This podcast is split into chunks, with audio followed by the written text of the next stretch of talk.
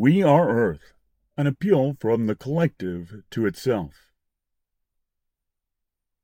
Written and read by Adrian Yobi Blumberg of YobiWorks Studios.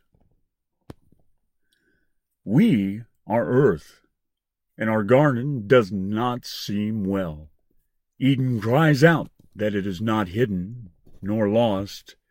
Eden wants to be seen under our feet, felt in our blackening lungs, in the unnatural grit in our teeth when we drink, and in other deep places of which we do not speak. Whether you see or sense is irrelevant.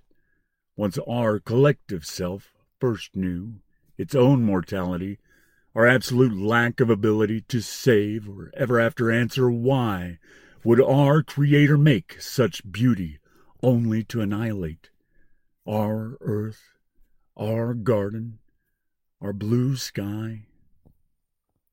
In fathomless sadness, we refused the knowledge of ourselves within any garden, choosing to live within the waterfall of every single tear from every eye falling in each and all and any coming year. We must release our fear. The requirement of life is its death, yet that does not mean we should part early. If we stop, what the fear shall never mend, and in love born in one again, will all grow strong, as love born by all once again. Yes, again.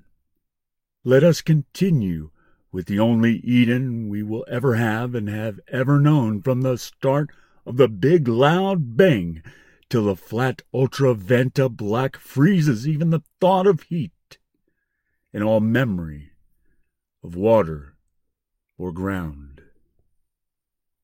This is the moment we must choose to wake up or lie forever having not chosen in our self made prisons, frozen, floating, in eternal terror found.